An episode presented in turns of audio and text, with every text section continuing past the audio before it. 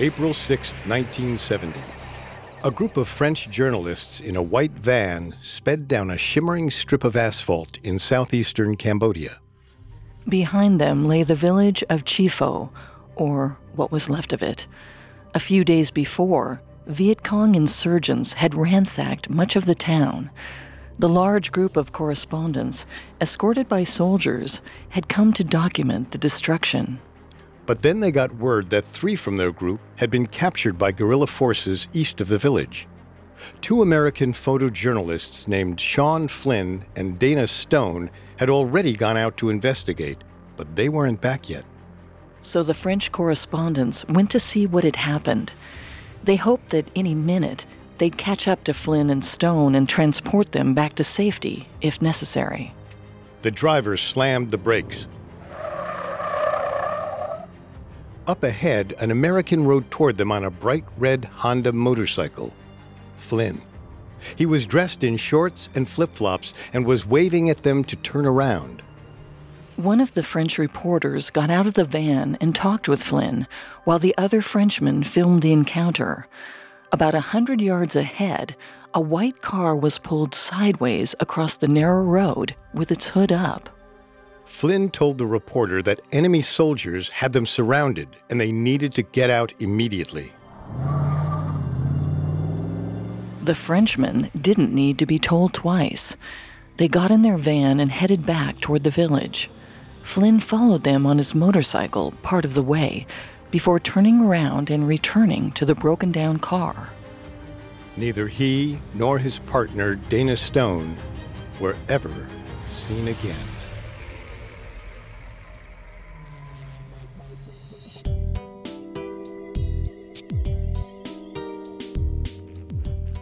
Welcome to Gone, a Parcast original. I'm Molly. And I'm Richard. Every other Monday, we examine mysterious disappearances and the theories they spawned. From the Amber Room to Michael Rockefeller, Picasso paintings to the Etruscan language, the Roanoke colony to the lost Russian cosmonauts. If it's gone, we're looking for it. You can find all episodes of Gone and all other Parcast originals for free on Spotify or wherever you listen to podcasts. To stream Gone for free on Spotify, just open the app and type Gone in the search bar. At Parcast, we're grateful for you, our listeners. You allow us to do what we love. Let us know how we're doing. Reach out on Facebook and Instagram at Parcast and Twitter at Parcast Network. Today, we're exploring the disappearance of Vietnam War photographers Sean Flynn and Dana Stone. They vanished while on assignment in war torn Cambodia in 1970. Despite numerous efforts to find out what happened over the last half century, their ultimate fate remains a mystery.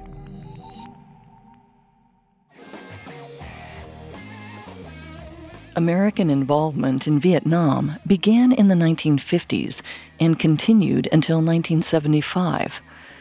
Hundreds of photojournalists journeyed to the region to document the war.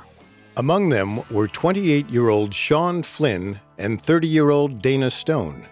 The pair became well known for their willingness to put life and limb at risk to get a good shot. That's exactly what they were doing on the afternoon of April 6, 1970, when they investigated a Viet Cong checkpoint in eastern Cambodia. After Flynn warned off a van full of French journalists, the two men were never seen again. It's widely accepted that Flynn and Stone died as prisoners of war. But today, we'll discuss different theories about how they were captured and what happened to them afterward. Nothing in Sean Flynn's upbringing suggested he'd later become a war photographer born on May 31, 1941, in Los Angeles, California, he was the only son of the swashbuckling movie star Errol Flynn.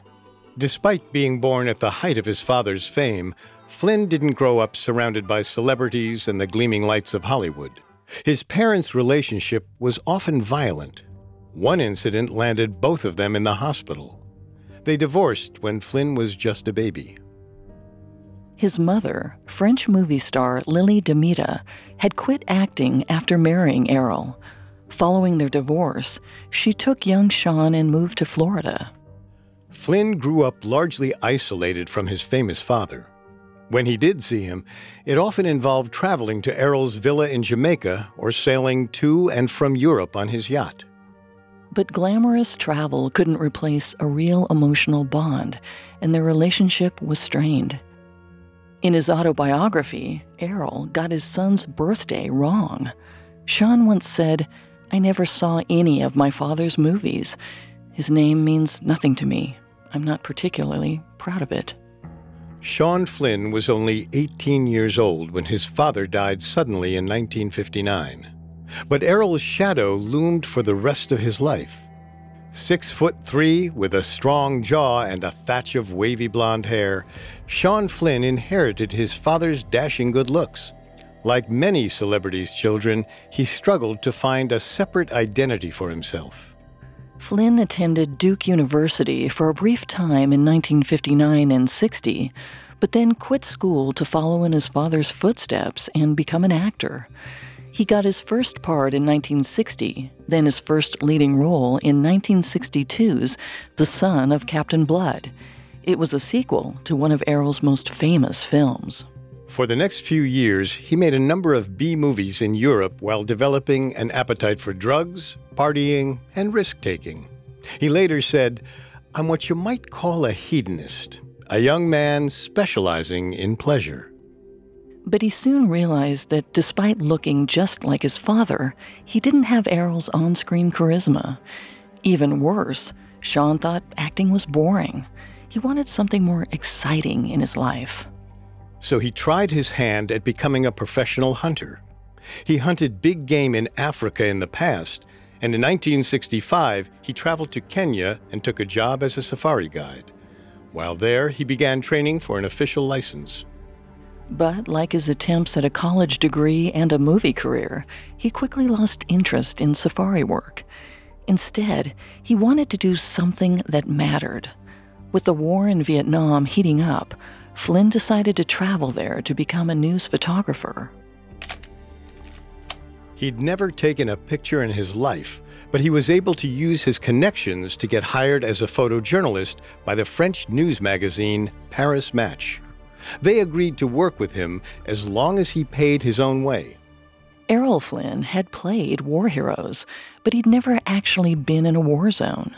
His son was determined to outdo him and get out from under his shadow in the process. Sean Flynn arrived in Saigon, the South Vietnamese capital at the time, on January 26, 1966. It was just a few months shy of his 25th birthday. He carried an expensive Leica camera he'd bought secondhand in Spain a few months earlier. When veteran journalists heard Flynn was part of the press pool, they rolled their eyes and wrote it off as a publicity stunt. They believed he was just there to play soldier. Flynn got word of what they were saying, and he was reportedly furious. Though he knew he'd only been given his press credentials because he was Errol Flynn's son, he was determined to prove that he deserved the job.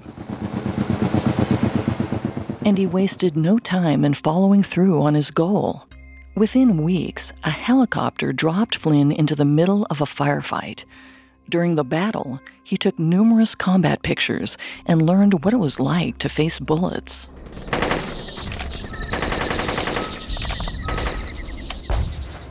In March, Flynn was wounded by shrapnel. When a doctor later told him he needed surgery that would put him out of commission for at least two months, he refused. Instead, he rested for a few weeks and then went back to where the action was. While recuperating, he befriended a Special Forces sergeant who was with the Green Berets. The sergeant invited Flynn to come along on a dangerous mission in contested territory. Flynn essentially became a member of the unit, carrying grenades and a machine gun, which he was forced to use on several occasions. During the operation in April, he took pictures of American soldiers torturing prisoners. When he later submitted them with a brief article, they were picked up by United Press International, one of the major newswire services. The story and its accompanying photos were broadcast all across the world.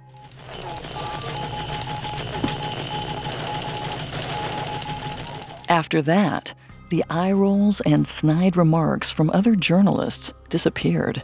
Flynn had proved his mettle. In April 1966, about the same time that Flynn was embedded with the Green Berets, photojournalist Dana Stone arrived in Saigon. Stone was the opposite of Flynn in just about every way. Where Flynn had Hollywood good looks and the tall, suntan physique of a surfer, Stone was short and stocky, with wire rimmed glasses, freckles, and a dimpled chin. Two years older than Flynn, Stone had spent some time in the Navy in 1961. But he found he wasn't cut out for big ships. He was so chronically seasick that the Navy discharged him after just a year. He worked odd jobs for a while and eventually made his way to San Francisco. Despite his continued seasickness, he loved sailing and couldn't stay away from the water. In 1965, he found work on a ship that transported troops to and from Vietnam. Always busy and full of energy, 26 year old Stone would go ashore to take pictures whenever his ship docked abroad. Once he was back home in California, he'd have them developed. At the time, Stone was shocked at the lack of press coverage for the growing conflict in Vietnam. It soon dawned on him that he could document the war himself and be paid to do it. His aunt had given him some money, so he bought a high quality camera. And in the spring of 1966, Stone flew to Saigon. Once there, he went to the office of United Press International and talked them into hiring him as a freelance photographer. He soon met and befriended the local members of the press corps and got to know Sean Flynn. The two hit it off quickly and became frequent collaborators. They were part of a small group of photojournalists who had a reputation for tenacity and risk taking. The two men had no fear of entering combat to document the realities of the war. Both Flynn and Stone eventually had pictures published in magazines and newspapers across the world. Flynn shot videos that were featured on CBS Nightly News, while some of Stone's clips were used in a documentary that won a Peabody Award and an Emmy. Stone even had a picture featured on the cover of Time magazine in October 1967. In an era when news magazines were still widely read by the American public, it was a huge honor. He later said, It was about the biggest thing that's ever happened to me. By the time 1970 rolled around, Flynn and Stone were both veteran war photographers with numerous credits to their names. Then, early that year, the political situation in Cambodia began to deteriorate. Situated along the southwest border of Vietnam, Cambodia had a fragile government led by a hereditary monarch. But following a military coup in March 1970, communist forces from Vietnam began to swarm across the border. As word spread, journalists and reporters headed into the capital, Phnom Penh, to document the situation. Among them were Sean Flynn and Dana Stone. It would be the last journey either man ever made. Coming up, we'll explore Flynn and Stone's disappearance, then examine the theories about what happened to them. Now back to the story. Sean Flynn and Dana Stone were polar opposites, but they shared a passion for exposing the truth during the Vietnam War, and both were willing to go to extreme lengths to get their stories. By 1966, they were established figures in the International Press Corps. But by the late 1960s, the Vietnam War wasn't selling papers like it used to. Flynn briefly traveled to Bali in Indonesia, while Stone spent a year in Europe with his wife Louise. They'd gotten married two years earlier. But soon a coup in Cambodia brought them both back to the front lines. In 1970, the new Cambodian leader, a former general named Lon Nol, tried to stomp out communist activity. In response, Viet Cong forces spilled across the border to support their Cambodian counterparts. 30 year old Dana Stone arrived in the Cambodian capital, Phnom Penh, at the end of March, just days after the coup. He took a room at the Hotel Royal, a fashionable spot for journalists in a town that was still unmarked by war. 28 year old Sean Flynn arrived a week later and moved in with him. Stone's wife, Louise, arrived a few days after that. In addition to documenting the fighting, Flynn and Stone hoped to learn more about the communist insurgents in the region. The Viet Cong was well known from their activity in South Vietnam, but their counterparts in Cambodia were more obscure. Called the Khmer Rouge, no one outside the country really knew anything about them. But Flynn and Stone were also keeping tabs on their own government. U.S. officials had denied for months that they were bombing Cambodia. But Flynn, Stone, and other reporters suspected they were lying. Flynn got confirmation soon after he entered the country. On April 3rd, he and Time journalist Bert Pines drove eastward out of Phnom Penh toward the Vietnamese border. There, they got a shock. U.S. planes were bombing the Cambodian countryside with impunity. Flynn didn't have a video camera with him, but he took numerous still shots of the bombers. When he submitted them to Time, however, they were rejected. The editors argued that it was impossible to prove from images alone that the planes were actually over Cambodia. Flynn was disappointed, but he wasn't easily deterred. He was more determined than ever to get the big scoop he was looking for, and he felt certain the place to find it was in the countryside east of Phnom Penh, near the border. The day after Flynn witnessed the bombers over Cambodia, he and Stone rented two red Honda motorcycles. They intended to ride down to the border towns and spend a few days there. Not wanting to be mistaken for soldiers or CIA operatives, they packed lightly and dressed casually. Flynn opted for shorts and flip flops, while Stone wore khaki pants and hiking boots. They carried food and a few personal items in small knapsacks. Stone kissed his wife Louise and jokingly promised her that he was too ugly to be captured. Then he and Flynn headed east out of Phnom Penh. It was around noon on April 5, 1970. It's not known what the pair did that day after leaving town or where they spent the night. But the following day, Monday, April 6th, they arrived in the Cambodian village of Chifo, about 10 miles from the Vietnamese border. It was in an area known as the Parrot's Beak because it cut sharply into Vietnam. Several days earlier, communist forces had raided the village, burning down a school and police station and destroying a local military barracks. Despite the fact that the Cambodian military had retaken the town, the Viet Cong still controlled much of the surrounding area. The communists were believed to have some 10,000 troops in the Parrot's Beak region. But in an effort to demonstrate that the new government was in control, officials in Phnom Penh escorted a group of journalists to the area. Stone and Flynn joined the rest of their colleagues in Chi Pho. During the tour, word came through that two Japanese TV reporters and a French cameraman had been captured at a communist roadblock about two miles east of the village. Flynn and Stone immediately went to check it out. From a hill on the outskirts of town, they could see the trio's white Dodge about two miles away, pulled sideways across the narrow strip of pavement.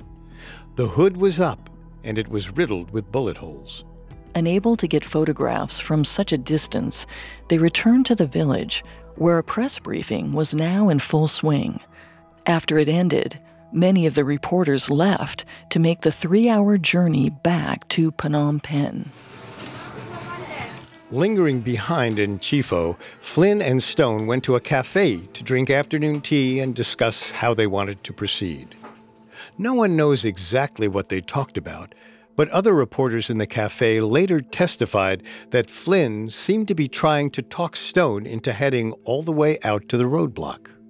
Stone resisted, reminding Flynn that he had a wife waiting for him back in Phnom Penh. Flynn responded, Of course it's dangerous but that's what makes it a good story. Their conversation was lighthearted. At one point, Stone turned to the reporter at the neighboring table and said, This guy wants to get us captured. They soon left the cafe, but before they rode off, another photographer took a picture of the photojournalists on their red Honda motorcycles. Both men wore floppy, wide brimmed jungle hats with their cameras slung cavalierly around their necks. Flynn's hair was longer than during his acting days, and he had heavy sideburns and a mustache. It was the last photo ever taken of them. Stephen Bell, the photographer who snapped the picture, said Dana Stone and Sean Flynn were straight out of Easy Rider, riding around on motorcycles, carrying pearl handled pistols. Cowboys, really. The road they drove down had pockets of Cambodian soldiers camped out along it. Guards at a command post told reporter Dan Sutherland that friendly soldiers were sweeping the areas around town, but they had no intention of going out to the Viet Cong roadblock. While Sutherland was talking to the guards, his partner, Woody Dickerman, walked up the road. He could see Flynn and Stone up ahead by the white car in the middle of the road. He didn't sense any danger because there were no communist troops anywhere in sight. It was a bright, sunny afternoon, and he took pictures of the smiling Cambodian soldiers as they passed him. Suddenly, Sutherland drove up in their rented Mercedes and yelled at him to get back in the car. He told him there were Viet Cong soldiers everywhere. All Dickerman could see were Flynn and Stone up ahead and Cambodian peasants working the fields. He felt torn about what he should do, but since this was his only ride back to Phnom Penh, he finally shrugged and got in the car. A few minutes later, a van carrying French correspondents came up the road and encountered Flynn on his motorcycle. They turned their cameras on when they saw him. In their footage, Flynn yelled that Viet Cong soldiers were nearby. Urging them to turn back, Flynn said that insurgents had the area surrounded and that one of their sentries had noticed the arrival of the Frenchmen. Flynn said he'd seen the sentry run off to some nearby homes where presumably more insurgents were hiding. As the French reporters left, they saw about 15 communist soldiers bent low to the ground, running to take defensive positions. Flynn accompanied the Frenchman part of the way back to Chi Pho, but then, for reasons that are still unknown, he turned around and headed back to the roadblock. That night, communist forces retook Chi Pho and the surrounding area. Flynn and Stone were never seen again. When Stone's wife, Louise, first heard that the area had been overrun, she wasn't worried. Stone had been in dangerous situations before and had always managed to find his way out. Besides, he and Flynn had planned on being gone for several days, so she wasn't expecting him back yet anyway. But her friends were more cautious. They convinced her that since there was a chance her husband and Flynn had been captured, she should try to let the communists know they were non combatant photojournalists. So she wrote letters saying as much and used her contacts in the military to deliver them to the Khmer Rouge, the Viet Cong, and the North Vietnamese. She also reached out to Russian and Chinese officials since they both backed the communist efforts in Southeast Asia. But Louise Stone was only one civilian looking for answers, and she was lost in a sea of requests. The same week Flynn and Stone went missing, at least seven other Western journalists disappeared from the same area, including the three men whose car was seen at the roadblock outside Chi Pho. And communist officials couldn't find answers for anyone. As the days turned into weeks and she got no response, Louise expanded her efforts. She got in touch with organizations in the U.S. who were able to send delegates into occupied areas. They inquired about her husband and Flynn. The North Vietnamese insisted they held no foreign journalists of any kind, but they acknowledged that the Khmer Rouge in Cambodia might. Still, they claimed to have no information on who those journalists might be or where they were. In the early summer of 1970, Louise contacted and eventually befriended Norodom Sihanouk, the ousted former king of Cambodia. After having been removed from office in the March 1970 military coup, he had thrown his support behind the Khmer Rouge in its fight against the new U.S. supported government. Despite his many contacts within the Khmer Rouge and Viet Cong, Sihanouk was ultimately unable to provide Louise with any information. But all hope was not lost. Journalists kept disappearing, so a committee was formed in the U.S. to oversee efforts to have them returned. It was headed up by Walter Cronkite, prominent anchor of the CBS Evening News. In the summer of 1970, the committee sent an investigator from Army intelligence named Zalin Grant into the area to interview people. Grant verified that Flynn and Stone had been captured by the Viet Cong forces and eventually turned over to the Khmer Rouge. According to his sources, a group of journalists was being held in a camp near the town of Kratie, which sat north along the Mekong River. The camp was allegedly a series of tin roofed buildings enclosed by barbed wire fences. It was manned by about 200 soldiers. According to eyewitness reports, the prisoners were fed three times a day and were in reasonably good health. No one was able to say for certain that Flynn and Stone were among the journalists in the camp. But one defector from the Khmer Rouge testified that he'd seen a man who looked like Sean Flynn there on May 31st, just a few months after he and Stone disappeared. A group of prisoners had been brought to a house in the camp. Guards said they were journalists who'd been captured in April along Highway 1, the road where Flynn, Stone, and the others had vanished. According to the defector, one of the men was tall, with blond hair and a mustache. He also had long sideburns and hair down to his collar. The description fit Flynn perfectly. The man also testified that he'd seen some guards riding two red Honda motorcycles. But despite these leads and potential sightings, Flynn and Stone never returned. In the months and years that followed their capture, more than 30 journalists went missing. Some of them were eventually released, but they were unable to provide any help on the whereabouts or condition of Flynn and Stone. It was as if they disappeared without a trace. Coming up, we'll explore the theories of what happened to Sean Flynn and Dana Stone and the subsequent search for their remains. Now, back to the story.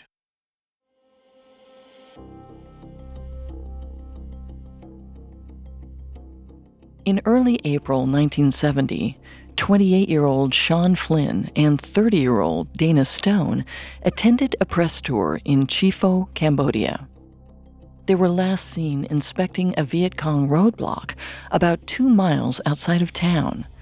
That night, the whole area was taken over by communist insurgents. While Stone and Flynn are largely believed to have been taken prisoner, that theory has never been confirmed and their remains have never been uncovered. Over the years, there's been a lot of speculation about what the journalists were up to on the afternoon when they were captured. Many people believe they were simply trying to get a good scoop. The men had a history of putting themselves at risk to get the perfect shot, but this time they pushed it a little too far. They were captured and shuffled off to a prison camp.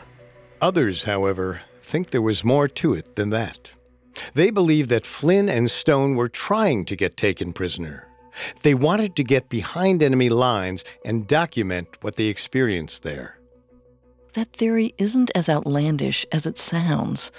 In the years prior to Stone and Flynn's disappearance, several journalists had been captured by communist forces, then released a short time later.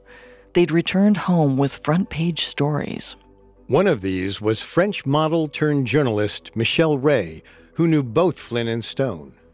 In January 1967, she was traveling by car across South Vietnam documenting her journey.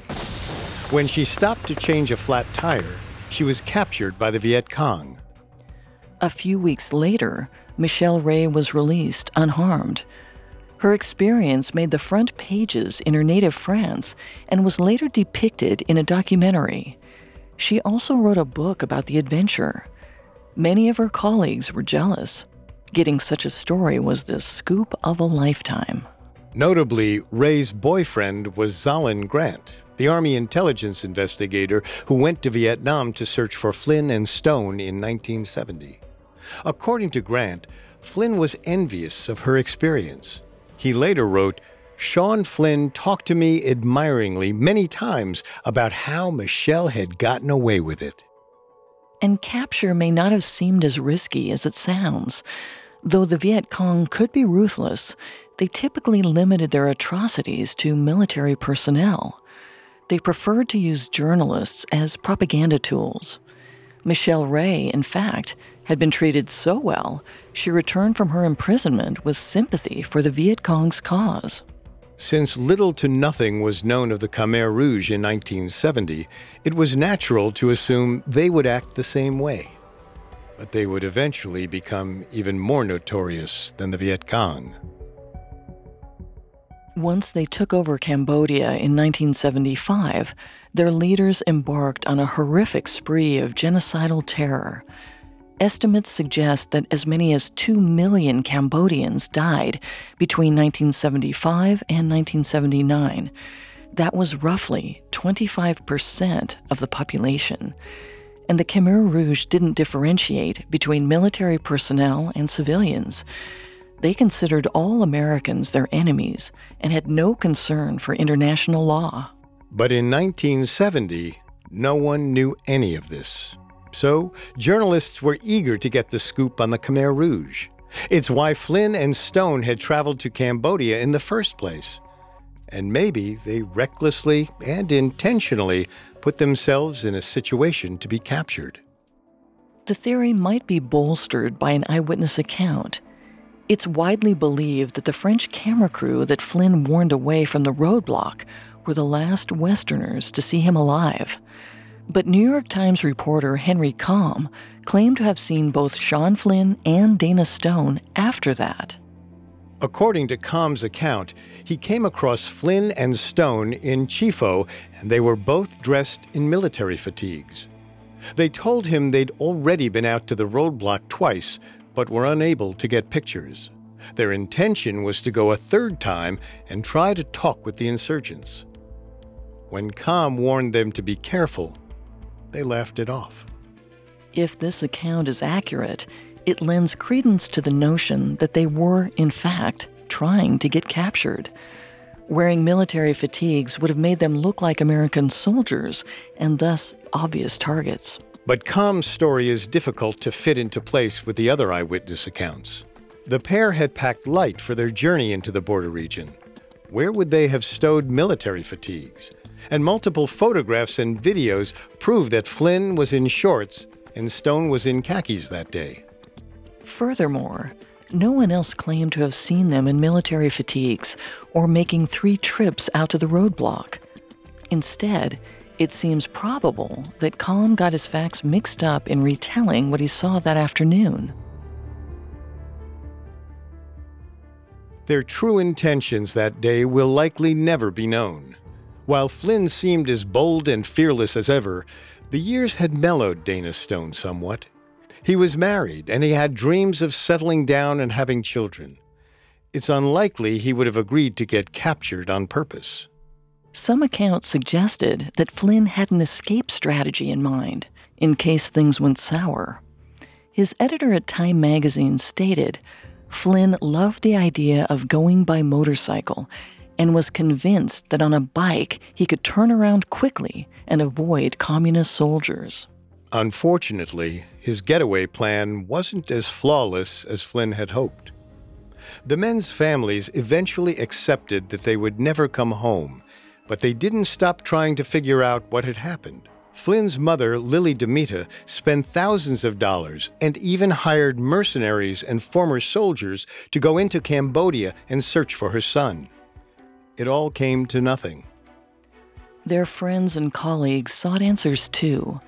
Dan Sutherland, who had been near the roadblock on the day Flynn and Stone disappeared, returned to the spot years later to interview locals. He found a 78 year old man who vividly remembered the events of that afternoon. The man told him he was from the village of Thlock, a mile and a half north of where the two journalists were likely captured.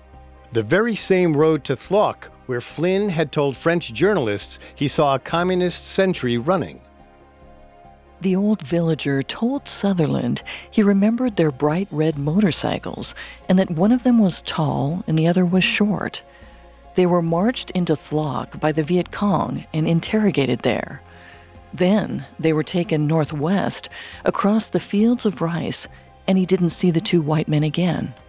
Still, other researchers have interviewed eyewitnesses who claimed that after Flynn was captured, he grew sick with malaria and was brought to a field hospital in June 1971. There, doctors tried unsuccessfully to treat him. After deciding he wouldn't make it, they gave him a lethal dose of medicine to finish him off. Despite the lack of firm answers, the journalists' families had Sean Flynn and Dana Stone declared legally deceased in the mid 1980s. Afterward, they turned their attention to searching for remains. Journalist Tim Page, who'd worked with both of them, went to Cambodia in 1990 to try and find answers. He made a documentary about his investigation, which ended with him finding the graves of two Americans who'd been executed in a village called Bai Met. Witnesses told him one of the men was tall and one was short. Based on his research and interviews, Page believed he'd found Flynn and Stone's bodies. But in 2003, DNA testing proved definitively that the remains did not belong to Flynn or Stone. Instead, they were the bodies of two different Americans who'd been held by the Khmer Rouge at roughly the same time. Another search, this time on behalf of Flynn's surviving half sister Rory, took place in 2010. The investigation focused on a burial spot outside the prison camp where Flynn and Stone were believed to have been held. Locals had previously told investigators that American journalists had been executed and buried there. Witnesses reported seeing a man matching Flynn's description being forced to dig his own grave.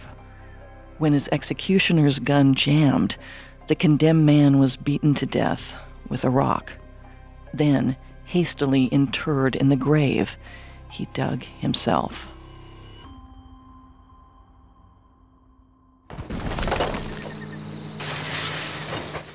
Using explosives and a bulldozer to search the area, the team uncovered fragments of prison clothes along with vines that were used as restraints. More importantly, they found bone fragments and teeth. Experts said the teeth appeared to have dental work consistent with the American standards of the mid 20th century. Investigators were so certain they'd finally found Sean Flynn many news organizations around the world reported that his body had, in fact, been discovered. Several months later, however, the DNA results came back, and it wasn't Flynn. To this day, neither Flynn nor Stone's remains have ever been identified. And that leaves us wondering what actually happened to Flynn and Stone. For our money, it's clear that they died in a Cambodian POW camp. They were most likely murdered and buried in an unmarked grave. As for how they came to be captured, it seems unlikely that Flynn and Stone dressed in fatigues to make themselves into targets. It's more likely that they were taken prisoner in spite of their efforts to escape. They knew capture was a risk. They even joked about it the day before at a cafe. But they also took precautions, like renting red motorcycles. I don't believe they'd intentionally set themselves up to be taken hostage. I agree. Stone, in particular, seemed reluctant to take on the risky assignment when his wife was waiting for him back at the hotel in Phnom Penh. But maybe he was taken first, and Flynn went back to rescue him after warning off the French journalists. Then the pair were ferried into communist hands, never to be seen again. Sean Flynn and Dana Stone made a reputation for themselves as fearless photojournalists who would do whatever it took to bring the truth of the Vietnam War to the public. They were mavericks and cowboys, their image driven by Flynn's Playboy style and Hollywood background. Stone was a perfect counterpart, a regular guy from Vermont whose tenacity and sensibility were the perfect balance to Flynn's risk taking and fearlessness. Stone had spent much of his adulthood as a wanderer, but he'd felt a calling to document the war in Vietnam. Even after he'd grown tired of it and decided to leave, he was drawn to return. In 1969, while traveling in Afghanistan, he wrote, In this town, we no longer even get the Asian editions of Time and Newsweek, and suddenly we're a long way from Vietnam. I wish it were 1967 again. Sean Flynn, on the other hand, was trying to outrun the shadow of his famous father, and in Vietnam, he finally found a way to do it. But it came at a high cost. Biographer Jeffrey Meyers wrote Sean rejected the Hollywood life that had helped destroy his father. But he went to war as if he were still acting in a movie, fulfilling his own tragic destiny. In Hollywood, Errol could ride into an enemy roadblock and survive. In Vietnam, Sean could not.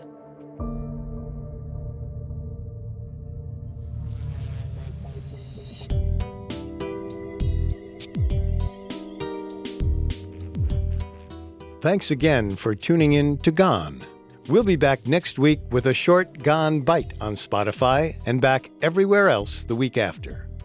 For more information on Sean Flynn and Dana Stone, amongst the many sources we used, we found Inherited Risk by Jeffrey Meyers and Two of the Missing by Perry Dean Young extremely helpful to our research. You can find more episodes of Gone and all other Parcast originals for free on Spotify. Not only does Spotify already have all of your favorite music, but now Spotify is making it easy for you to enjoy all of your favorite Parcast originals like Gone for free from your phone, desktop, or smart speaker. To stream Gone on Spotify, just open the app and type Gone in the search bar. And don't forget to follow us on Facebook and Instagram at Parcast and Twitter at Parcast Network. We'll see you next time. Just because it's gone doesn't mean it can't be found. Gone was created by Max Cutler and is a Parcast Studios original.